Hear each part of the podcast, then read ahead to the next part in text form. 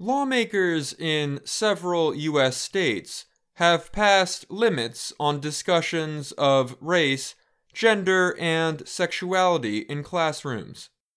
Some students say the measures targeting parts of their identity have made them feel less welcome in American schools. The first time Tennessee student Harmony Kennedy remembered experiencing racism was in elementary school.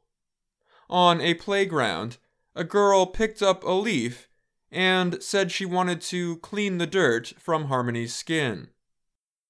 In 2021, Tennessee started passing legislation that could limit the discussion and teaching of black history, gender identity, and race in the classroom.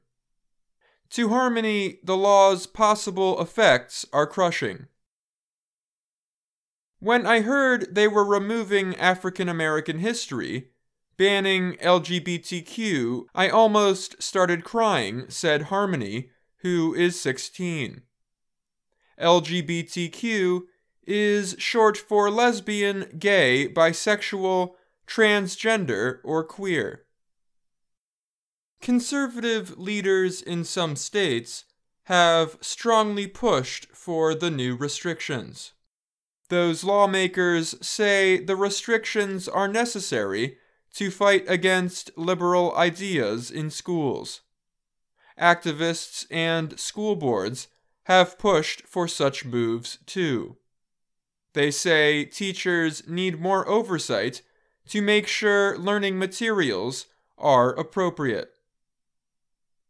Books have been removed from some school libraries some schools have continued to call transgender students by the name they had before they changed to a different gender.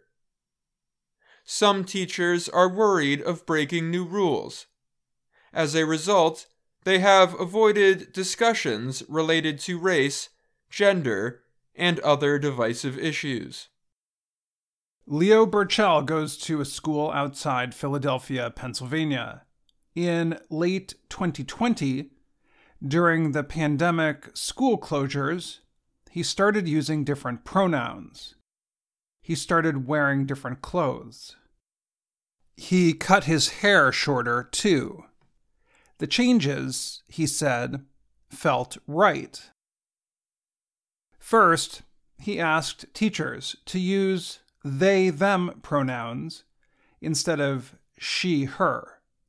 Then he asked that they use he him pronouns when talking to him. I changed my name to Leo, and for a while it was tough, he said. I told the people close to me, but I wasn't ready to come out to everybody yet. Leo's school is part of the Central Bucks School District. Over the last year, the board has barred employees from using students' chosen names or pronouns without parental permission. The board passed what it called a neutrality policy. The policy is meant to prevent social and political advocacy in classrooms. But opponents say the measure targets LGBTQ students. One man told the school board in a meeting that transgender people presented a risk of violence in bathrooms.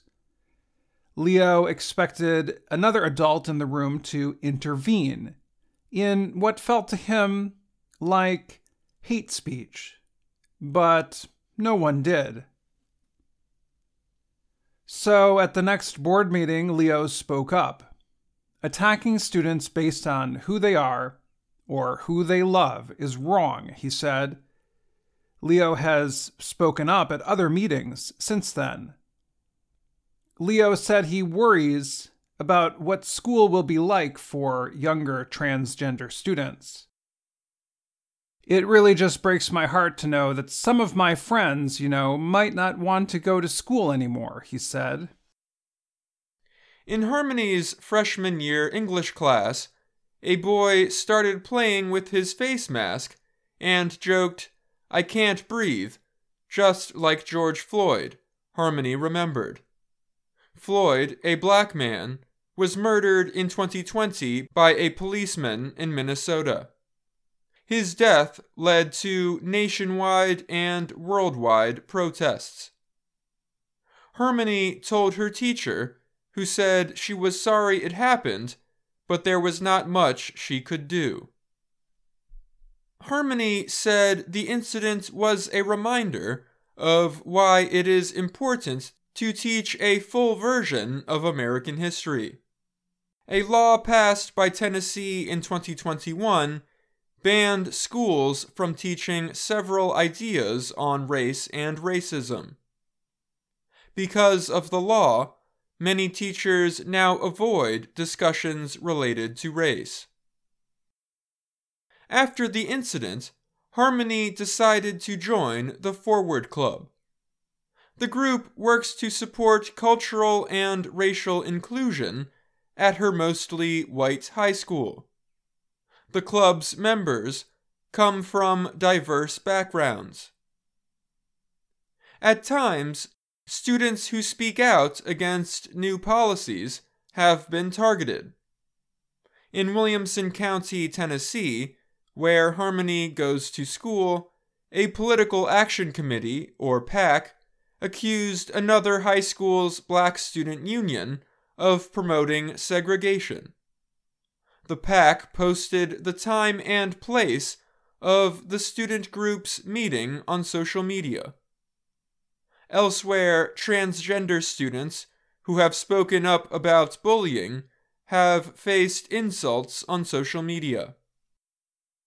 Harmony said she has had to go outside of school to learn about black culture and history. Her experience in high school has led her to want to attend a historically black college. Harmony said she wants to be able to go to school like any other teenager and focus on learning. But she said she will continue to speak out for what she believes in. My sister is going to be an incoming freshman this year, she said, and I want her to have a safe learning environment where she doesn't have to really deal with all the ignorance and things. I'm Dan Friedell. And I'm Dan Novak.